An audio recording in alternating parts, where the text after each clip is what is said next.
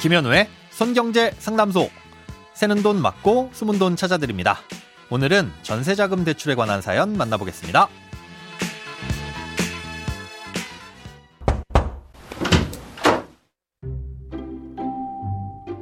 안녕하세요. 올해 10월 예정인 결혼을 앞두고 대출을 받아 전셋집을 구하려고 합니다.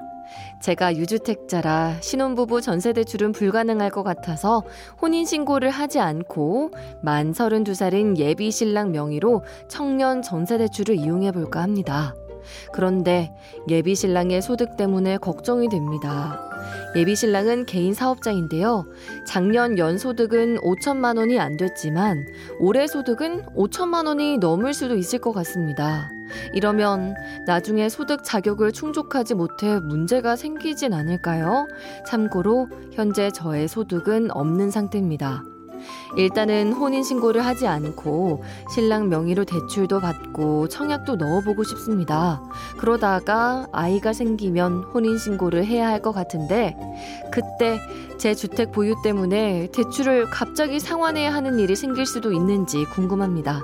이런 상황에선 어떻게 하면 낮은 금리로 대출을 받을 수 있을까요? 나라에서 지원해주는 신혼부부 버팀목 전세자금 대출이나 청년 전용 버팀목 전세자금 대출 등등 이 각종 정책자금 대출들은 모두 무주택 세대주일 경우에만 받을 수 있는 상품입니다. 그렇기 때문에 혼인 신고를 하지 않고 서류상으로 무주택 단독 세대주인 예비 신랑분의 명의로 대출을 받으려고 고민 중이시라는 사연인데요. 소득은 나중에 늘어나더라도 대출을 연장하는데 아무런 문제가 없지만 중간에 혼인신고를 해서 유주택 세대가 되면 남은 만기에 상관없이 그 즉시 대출을 상환해야 합니다. 물론 은행에서 중간에 혼인신고를 하자마자 유주택자가 됐다는 걸 실시간으로 파악하기는 힘들겠지만 수시로 확인을 한다고 하니까 언제든 문제가 될 수 있겠죠. 또 운 좋게 넘어갔다고 하더라도 만기가 돼서 연장을 할 때는 무조건 확인이 될 테니 몇 달 안에 혼인신고를 하실 계획이라면 큰 도움은 안 될 수 있습니다.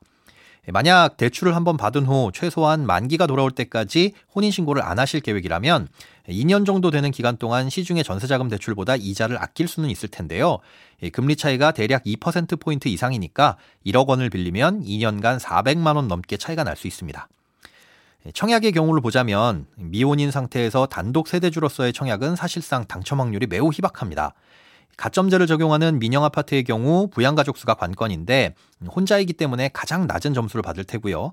공공주택은 청약 통장에 얼마나 오랜 기간 납입을 했는지가 당락을 결정하는데 이미 오래된 청약 저축 통장을 갖고 계신 분들이 많으니 경쟁력이 떨어집니다. 물론 경쟁이 치열하지 않은 비인기 지역이나 소형 면적의 아파트는 당첨 가능성이 올라갈 수도 있지만 그런 곳은 굳이 혼인신고를 하지 않으면서까지 청약을 도전할 만큼 큰 의미도 없을 거고요. 미혼 청년을 대상으로 추첨을 통해 대상자를 선정하는 미혼 청년 특별공급 제도가 새롭게 생기긴 했지만 면적에 제한이 있고 일정 기간 임대로 거주해야 하는 조건이 붙어 있는 경우가 있어서 경쟁은 치열하면서도 선택의 폭은 좁은 편입니다.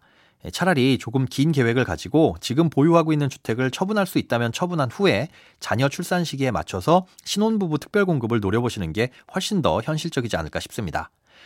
다시 전세자금 대출 얘기로 돌아와서 유주택이라고 가정하면 결국은 은행의 일반 전세자금 대출 상품을 이용할 수밖에 없는데요.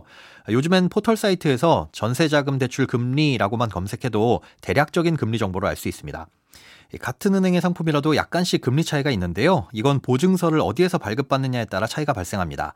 전세자금 대출은 은행이 돈을 떼일 위험을 줄이기 위해 보증기관에서 보증서를 발급받는 걸 전제로 합니다. 만약 대출금을 갚지 않으면 은행은 해당 기관에다가 못 받은 대출금을 청구해서 받아가고 나중에 그 보증기관에서 채무자에게 상환을 요구하게 되는 거거든요. 이렇게 보증서를 발급받을 때 비용이 발생하게 되는데 그래서 우선은 낮은 금리의 상품들을 두세 개 정도 추려 놓으신 다음에 각 은행별로 문의하셔서 이런 보증 비용들을 합치면 얼마를 부담해야 하는지 비교해 보시고 적용받을 수 있는 우대 금리를 고려했을 때 가장 낮은 걸 선택하시면 되겠습니다. 돈에 관련된 어떤 고민이든 상관없습니다. imbc.com 손에 잡히는 경제 홈페이지에 들어오셔서 고민 상담 게시판에 사연 남겨주세요. 새는 돈 맞고 숨은 돈 찾아드리는 손경제 상담소.